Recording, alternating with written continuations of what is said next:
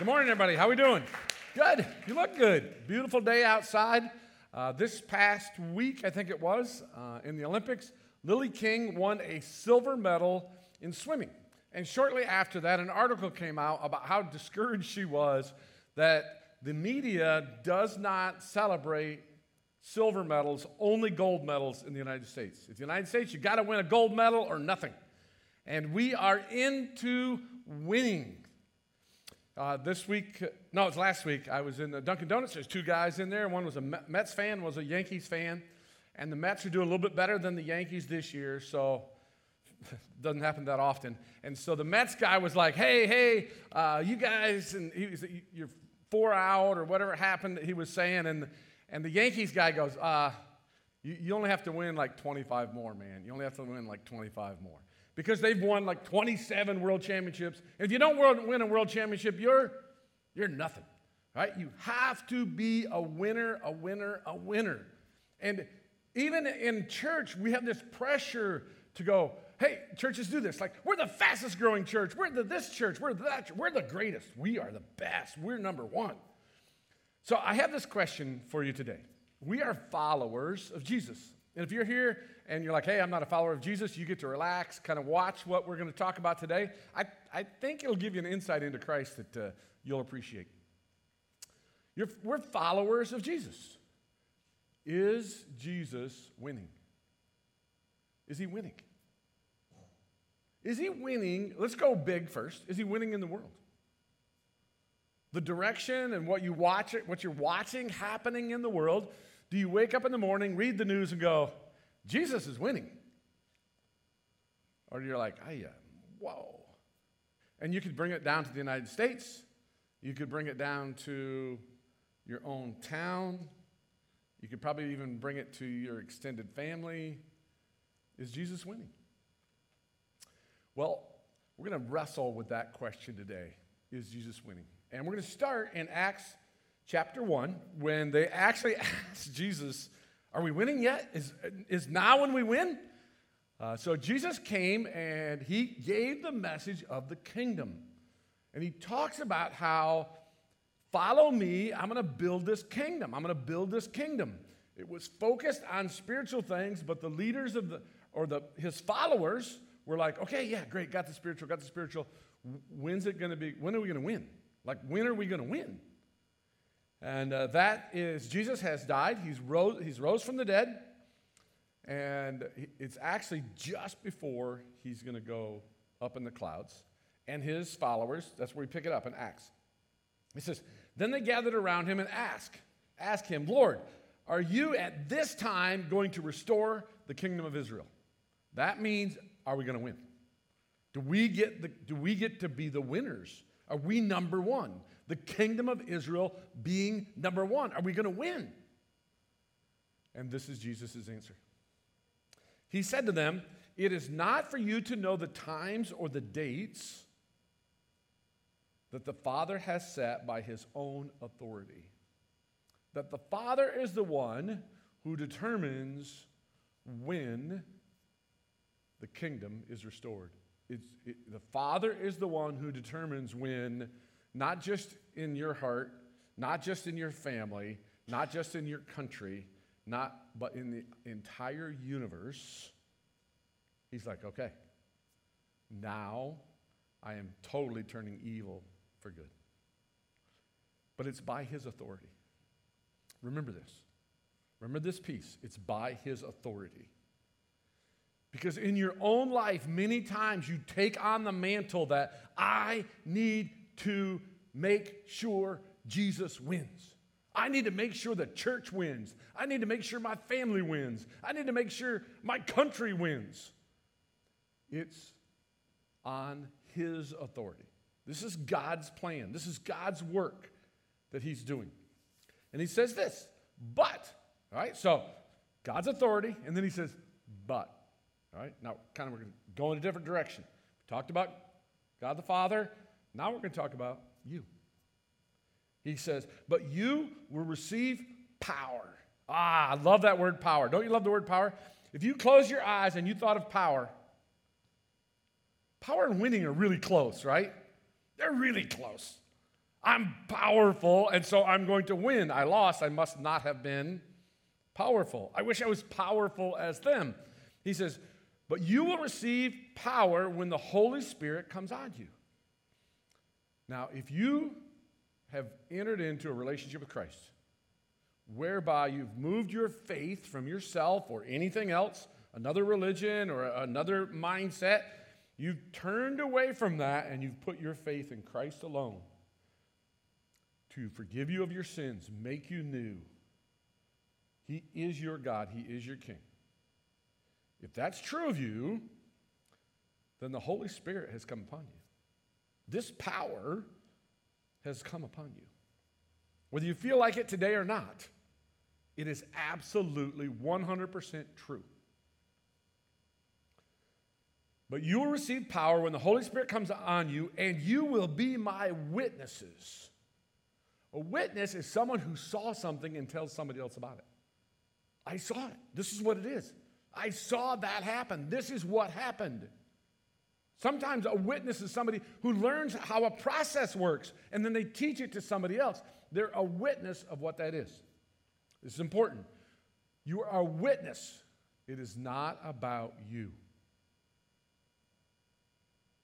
It, you're not Jesus, you're a witness of Jesus.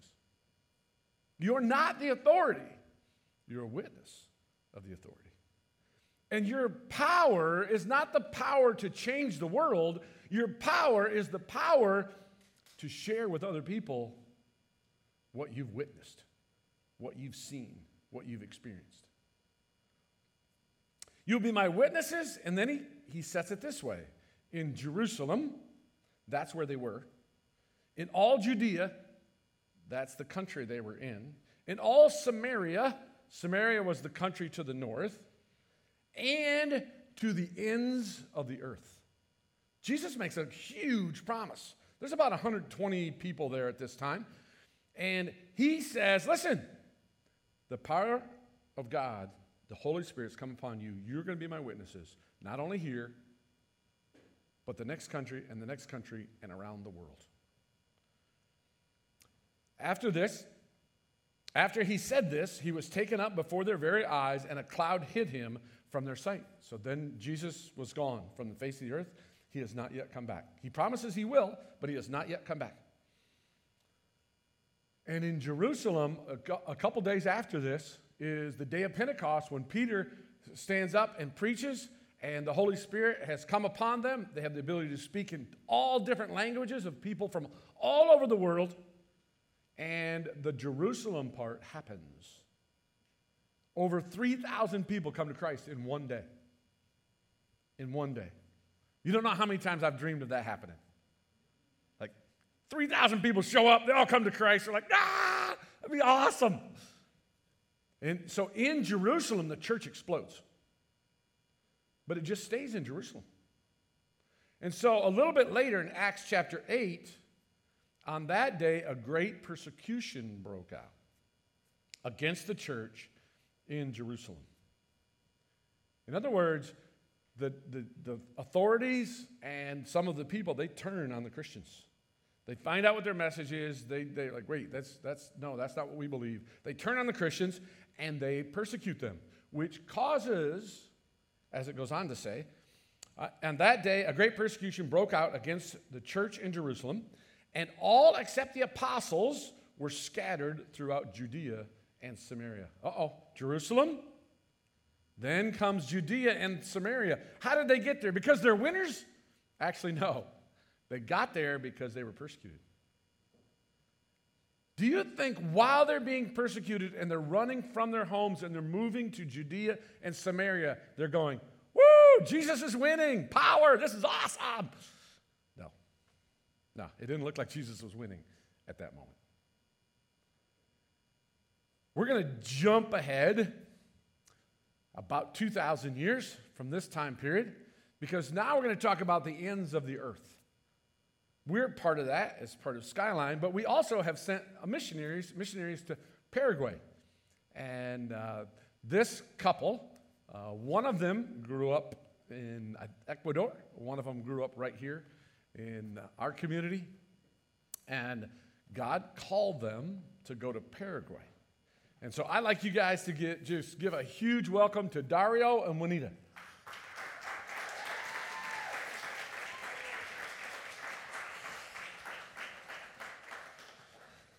Hi, guys. Hey, how are you? Go- Okay, you guys ready? Guerrero. How'd I do? You, look, you didn't look in his eyes? The look in his eyes was like he tried. He, he, he did. He tried. Like, the- rolling the R's. Let's do it together. Guerrero. I don't think you did that much better than I did.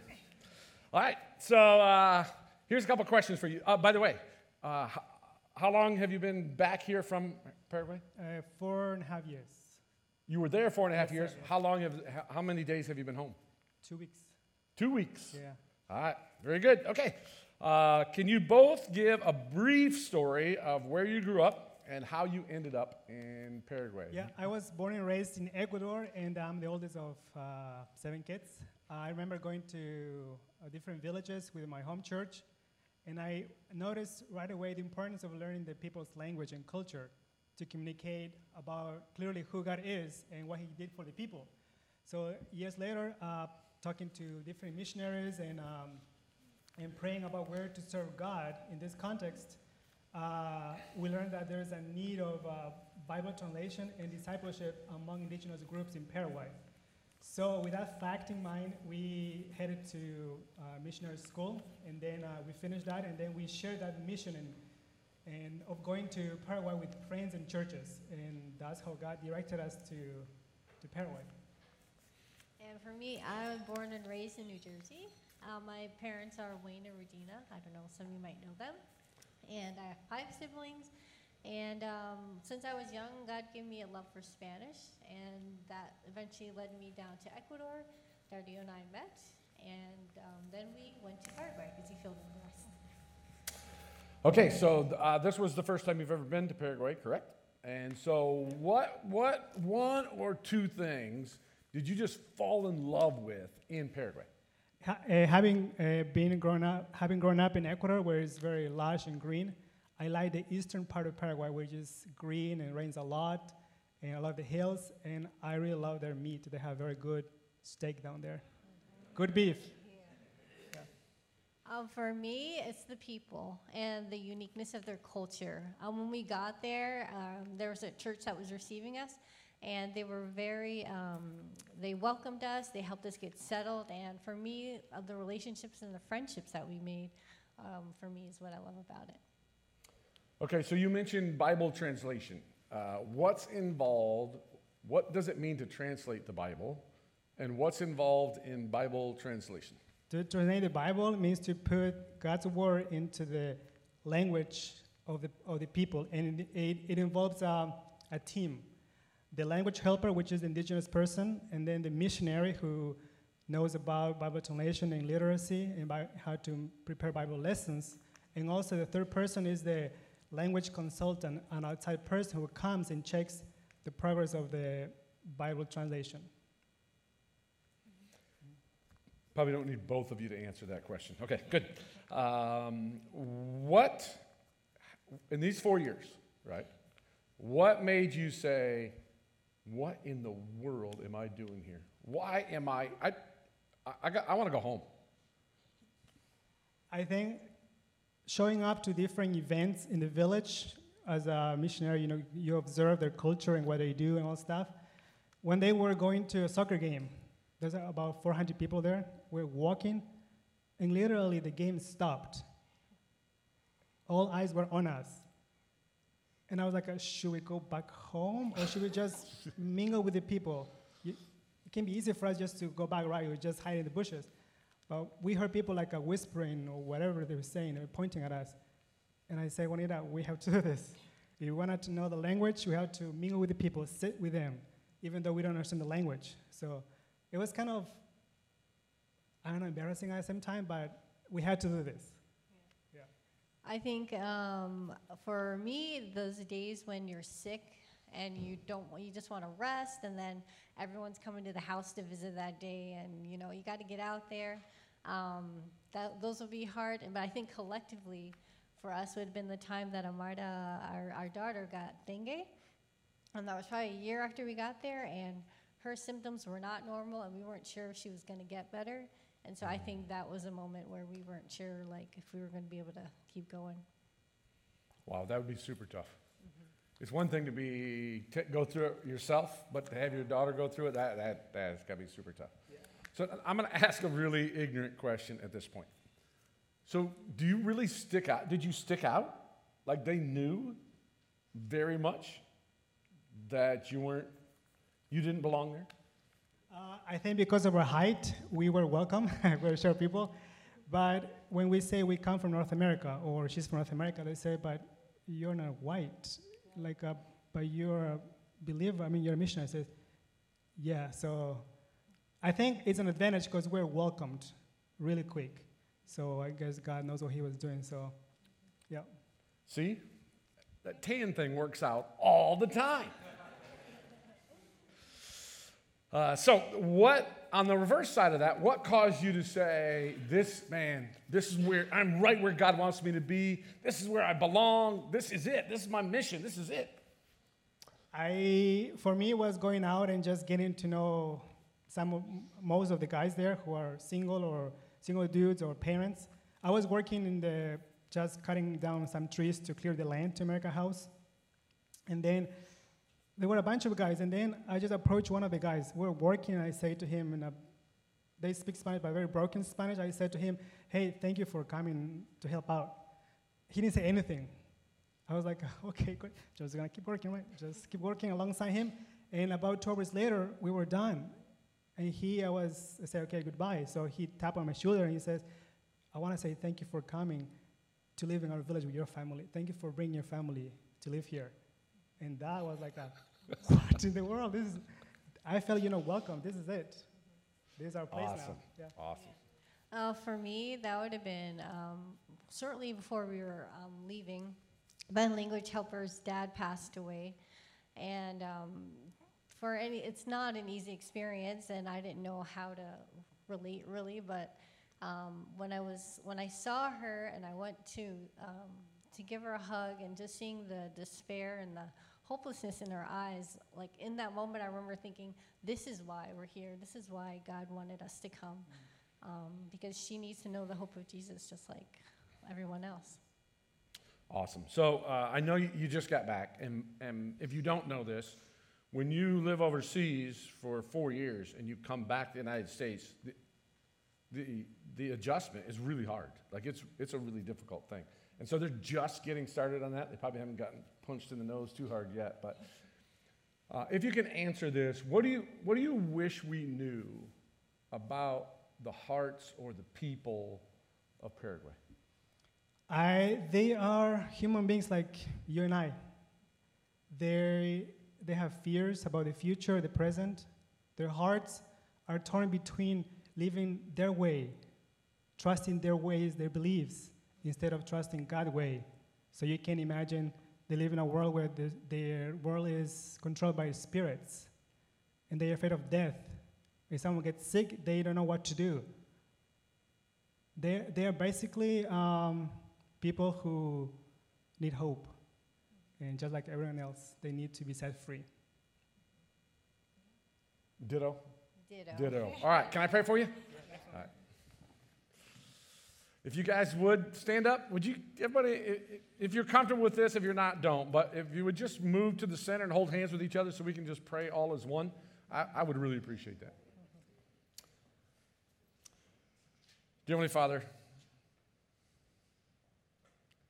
thank you for your spirit giving power to Dario and Juanita to be your witness. Thank you that they are willing to go to an entirely foreign place, build relationships with people that they have to learn the, the language of, they have to learn how to communicate with, who think differently. Uh, all, all that's entailed in being your witness.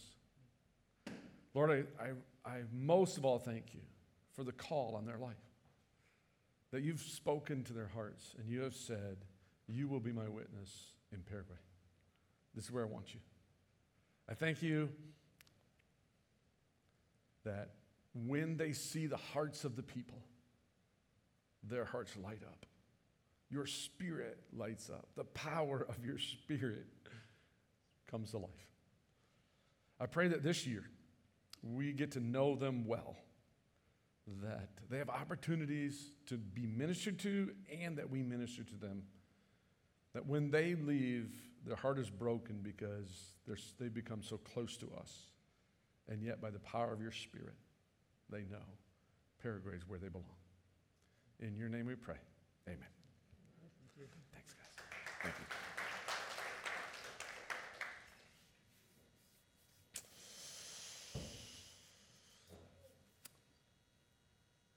Jerusalem to around the world.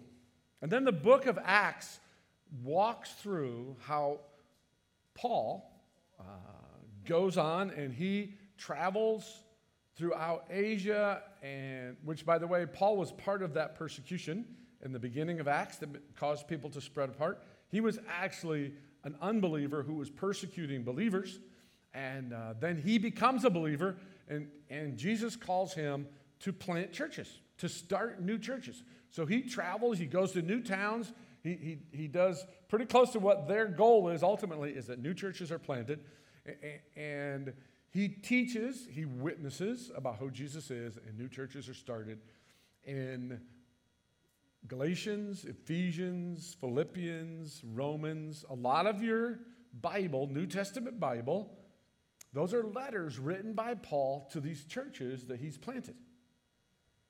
And then, uh, after he takes really three different missionary journeys where he, he goes around and then he comes back and visits the church, churches and not all of them on the third one, but visits them all. He gets to the end of Acts and he says this Therefore, I want you to know that God's salvation has been sent to the Gentiles. That's us. Anybody who's not Jewish is Gentile. That's us. He says, and they will listen. Will they listen? Will the Gentiles listen? Is Jesus winning? Oftentimes, when we measure whether or not Jesus is winning, what we see happening looks very much like he's losing, but he's actually at work at that time. Jesus, God has done this throughout history, where he says, Listen, I am at work in ways you can't see. I'm at work in the spirit in the ways you can't see by looking at the physical. And an amazing story has happened in the country of Iran. Iran has uh, a population of like 80 million people. And Iran had about 1,300 years ago became Muslim. And they, since that time, they had a population of Christians who their children became Christians and their children became Christians. But almost no one went from being Muslim to Christian. As a matter of fact, for about 1,300 years, as far as they could tell, there were only about 300 Christians who'd become Christians when they were, had converted from being Muslim. A very tiny group of people over the 1,300 years. Well, when I was a junior in high school, I remember news reports. And the news reports were about how the, the Shah of Iran had been overtaken. There'd been this giant revolution, and they'd taken Americans captive. And these Americans were held captive for 444 days. I remember in school every day we would check in on that, right? We would hear that, we would we'd see that news report. And, and what was going on? What was going on is that the, the uh, very hardline Muslim group had taken over Iran. And they instituted Sharia law. And under Sharia law, it is illegal to convert from Muslim to Christian. It's the death penalty. you'll be killed for it. They also, uh, under the, uh, the different Khomeinis and, and uh, the rulers of that time of, of Iran, we've been dealing with it ever since. It's where a huge amount of terrorism comes from. If you watch the news at all, you know that's, that's, that's where it comes from. And they've been, at, they've been at war with Iraq. They've caused war with Iraq, with, with other countries. They're enemies of other, other countries. And, and at the core of this is this group that is committed to Sharia law. And so, certainly now, Jesus must be losing. He must be losing. Look at what's happening. Well, this is what has happened. Sharia law is empty, there is no hope. And it leaves people hopeless. And what has happened in Iran is they've come to see this is hopeless. This is, this is not, there's nothing here. And people are turning away from Islam in droves. And they're turning to Christ. Now, here's something that is truly amazing. We often think of winning in terms of big organizations and, and, lots of people are involved. And look, they must be winning. Look at all those people involved. But what's happening in Iran is that they are planting little tiny churches of five to eight people. Do you know why they would be so small? It's entirely illegal to meet.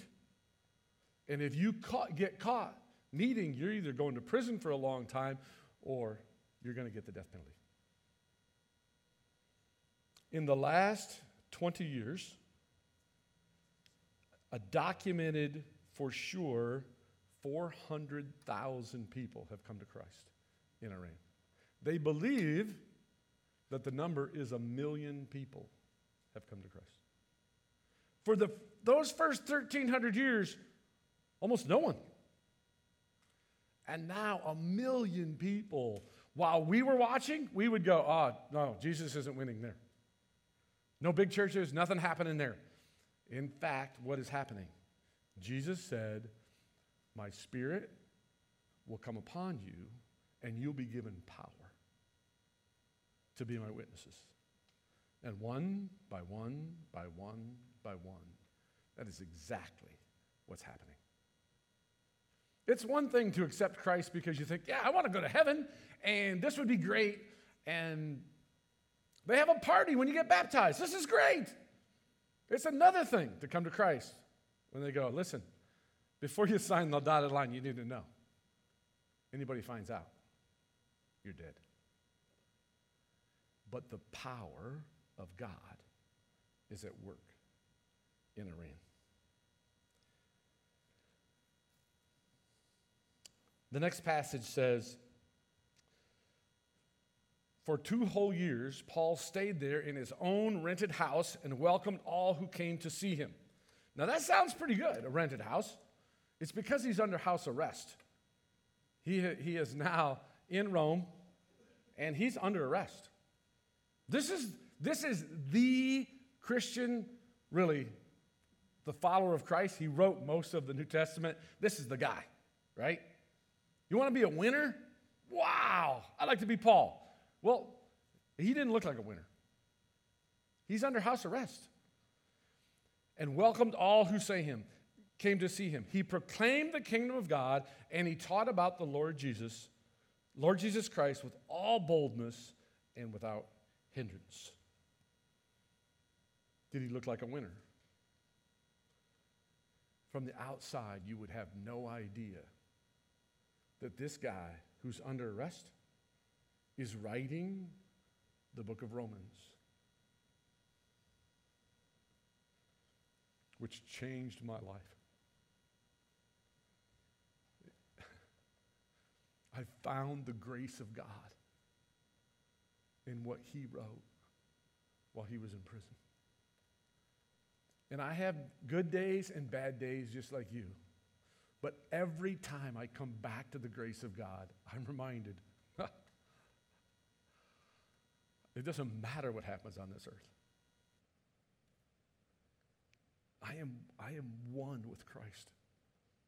And no one can take that away from me. And many of you from that same book have found the grace of God. It has changed your life and your eternity. The guy wrote it in prison, under house arrest. It wouldn't have looked like he was winning. The last story I want to tell you is the story of the Mouk people. The Mouk people are from a country in Papua New Guinea. Papua New Guinea is an amazingly beautiful place. Uh, anybody who's ever been there, some people say it's on par with Hawaii. I, I don't know how that's possible, but they say it's on par with Hawaii. It's just this amazing, beautiful place. This story takes place in the 1980s. So this is not something that happened way, way long, long time ago. It happened not too long ago. There was a couple named Mark and Gloria Zook. Mark and Gloria Zook uh, grew up in Pennsylvania. They were 10th generation Swedes, which means that their ancestors came from Switzerland to flee religious persecution.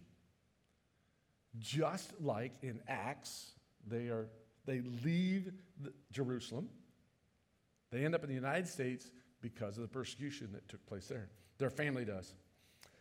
And they go to a church, not so much different than our church. And through that time, they're like, I, I think, I think God wants us to go to the mission field. I think He wants us to go to Papua New Guinea. And so uh, they go through a number of steps. They take their family, to, they go to Papua New Guinea, and again, it's just this amazing, beautiful place. But they're going into villages where oftentimes they've never seen anyone outside of their village. These are villages that for probably a thousand or more years have existed, and the only people they know are each other. They've never heard the word of God, they've never heard news outside of their context. So, what do you do? If you show up, what do you do? Do, do you get out your Bibles and say, Jesus loves you? Uh, what they said is, you probably shouldn't do that. You, you'd be in real trouble, and you'd be the last one to find out that you are in real trouble. So, what do you do? Well, the first step is you listen, you get to know them. And you spend maybe year or years getting to know them. They don't have a written language. So you've got to figure out their language. And there's no one who's ever been there before. So nobody can teach you the language before you get there. You've got to figure out the language by interacting with them. It takes a long time. Then you've got to figure out how they think, how they interact, how they look at the world. What are they afraid of? And they did. They spent a good amount of time getting to know them. And what they found was delightful people. This is almost always true of missionaries. They fall in love with the people, they just fall in love with them. And they found that they were constantly in fear, forever in fear. They were afraid of the evil spirits. They believed with their whole hearts that evil spirits controlled everything. And that if you did not pacify, if you did not make the evil spirits happy, then they would make you sick, they would make you suffer, they would make you poor, they would, what, all these different ways that they would destroy your lives. So they lived in constant fear. So even though they live in paradise, there's constant One of their practices was that they, the men would dress up in this mask and, and dance, and they believed and taught the children and the women that these were their dead relatives who'd come back to haunt them, and they needed to serve these spirits. And no woman was to ever see the mask, and if she ever did see the mask, she was to be put to death. And they found one of the guys came and told, this, told the story about how his mom had seen the mask, and her brothers took her out and murdered her and buried her because she had seen the mask. It was all deception, it was all fear. And the way that they would grieve, because death, death for them, this was interesting. They knew they were sinners. Death for them was a terrifying thing. So, once you find out what they're about and what they're new, how would you teach them the gospel? Where would you start? Well, they did a really, I thought it was just ingenious. Where they started was they said, they, they built a giant map, and on this giant map, they had the whole world. And they said, okay, here's where we come from in the United States, here's where Israel is, here's where these other countries are, and here's where Papua New Guinea is, and here's where you are. And then they started with the creation of mankind. And, and they talked to them and they said, Yeah, we've heard different stories of creation. And they presented other stories of creation. The missionaries even presented that some people believe in evolution. And, and they said, Do you know which one's true? And they're like, We don't know. We, we, we don't know. And then he began to walk through the stories of the Old Testament. And they taught them about story after story after story from the Old Testament. They got to the story of Abraham. And they got to the place where he told them that God had asked Abraham to sacrifice his son, but they didn't finish the story, and they weren't going to finish the story until the next day. Oh, by the way, very important part. They gathered, they, they went to tell these stories, and they got to know the people. The entire village, 320 people, come to these lessons every day. Even if somebody's sick, they set up a, a, kind of like a nurse's station so they could hear at the same time. They had one lady who had a baby while listening to these stories. There's the, the whole entire tribe comes every day to hear these stories. They get to the Abraham one, and the, they, were, they were perplexed. The men were perplexed, and they, they went back to, to and thought about it and thought about it. And they came to the missionaries. Four different guys came to the missionaries and said, Wait, wait, wait, wait. Abraham is a godly, godly man, so he'll do what God says. But Isaac is the son of promise. He's got to live. God must somehow raise Isaac from the dead. And then they tell them the story about how no, how God provided a sacrifice, a sacrificial lamb. And then they walk through the other stories in the Old Testament till the time that they get to, to, to teach about Jesus. And they begin to teach about Jesus, and the people fall in love with Jesus. Now, you, all of you, grew up knowing about Jesus. Your culture knows about Jesus.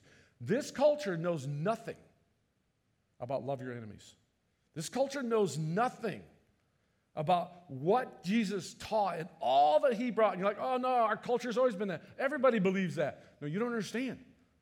A, ton of the great things that our culture's built on they come from Jesus, of which this culture knew nothing about it. And they fell in love with him. He was perfect. He was great. He was awesome. They're like, this is, they, they loved him. And then they, they come to the place and, and they understood sin. They didn't have to teach them that men were sinners.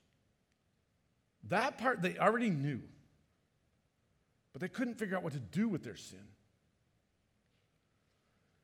They come to the place where Jesus is put on the cross. And they acted this out. They have somebody put on a cross, they put him up, they put like red uh, paint or something underneath the shirt, and they stab him, and the red paint comes out. And, and the villagers are like, wait, what? Wait, what? No. They go into a deep depression. Like they're sad that Jesus has died.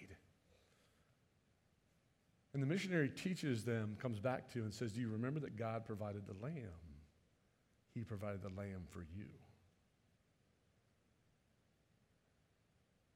It was like the lights went on all over the place. And person after person after person stands up and goes, I believe, I believe, I believe that Jesus sacrificed for me. I believe. I'm forgiven. I believe. I'm forgiven. Person after person after person. And then he teaches them that Jesus raises from the dead. And they said the Mouk people are generally a conservative people. They're generally not super emotional people. But person after person gets up and, and, and says yes, and then they go into a giant dance of celebration, of jumping up and down. They said it lasted for two and a half hours. Practically the entire village came to Christ that day. Is Jesus winning? Well, let's go back to this verse again. It says, But you will receive power when the Holy Spirit comes on you, and you will be my witnesses. I love that Mouk story. Yes, part of it was my life, my whole, my, like, since I was 16 years old, my dream was to go to one of those villages. That's what I wanted to do. But what I love about the story the most is why would those people believe? What's going on? The Spirit of God is there, He's at work. This is not done because we have authority. This is not done because we came up with this great plan. This is not done because we're winners. This is done because the power of God is at work and wants to reach people. He wants to set them free from their fear. He has invited you to be a part of this. Jesus is winning. There's no way around it. He's winning. But I wonder are you part of this? Are you part of this? No, not do you go to church. That's not the question. Do you read it's not do you read your Bibles. That is not the question. The question is Jesus has invited you to be his witness. Are you on the team?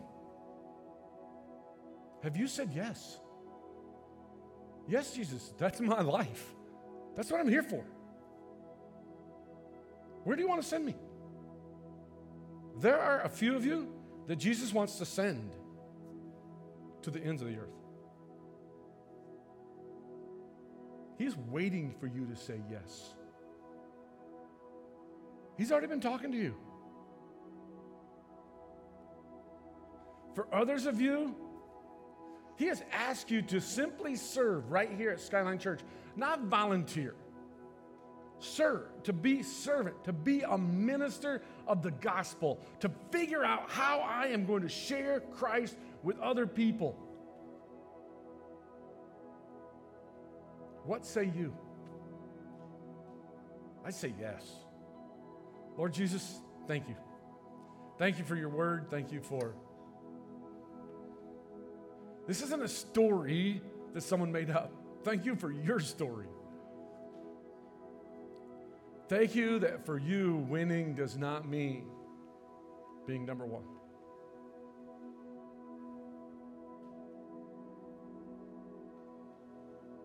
It just means following and sharing and loving. In your name we pray. Amen.